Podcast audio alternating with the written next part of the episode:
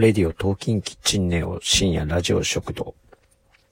えー、今日は、えー、何なんだこの低たらくは、という、えー、ここ最近のドラマ、えー、について、えー、話したいなと思います。えー、ね、いいドラマはね、世界にたくさんあるんですが、あのー、ちょっと日本のドラマ、ひどいの多いなっていうね、うん、ことを、えー、感じています。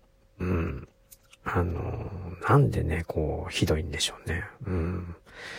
なんかこう、ため息が止まらないよね。うん。隙がありすぎるよね。うん。で、あの、俳優なんだけどさ、可愛いとかさ、かっこいいとかさ、人気あるだけとかさ、もうそういうのはさ、もういいんじゃないかっっていうね。それで下手なんだからさ、もう嫌になっちゃうよね。うん。もちろんさ、なんだろう、そうじゃない人もたくさんいるんだけどさ、ほんと嫌になってくるよね。うん。ね全然できてない人いるじゃんね。うん。ねかっこよくて、可愛くて演技できる人なんてね、もっといるでしょうにね。うん。まあ、作る側も探す努力とかね、してなさそうだしね。うん。で、その、なんだこの脚本っていうのもあるしね。うん。俳優かわいそうだな、これっていうのもたくさんあるしね。うん。演出家とかさ、あの、もっとね、前面に出してほしいよね。あの、主役みたいな感じで。うん、そしたらさ、なんか作る意識とかさ、変わってくると思うんだよね。うん。責任ない演出が多すぎるよね。うん。まあ話はちょっとそれるけど、音楽もさ、あのー、誰が演奏したかをもっとテロップとかでね、出してほしいよね。うん。まあラジオだったら、ね、その有名な歌手の後ろのこの演奏のギター誰、ベース誰、ピアノ誰、ドラム誰っていうのさ、俺もっと出すべきだと思うんだよね。それ昔から思ってんだけど、未だに全然やらないよね。うん。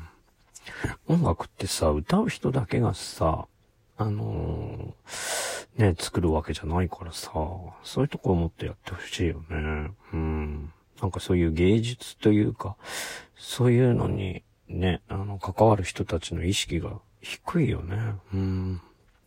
まあ話は戻りますが、あの、人をさ、あの、まあ、ドラマの話だけどさ、人を殺すっていうのはさ、あの、今の時代だったら相当なことなわけじゃない。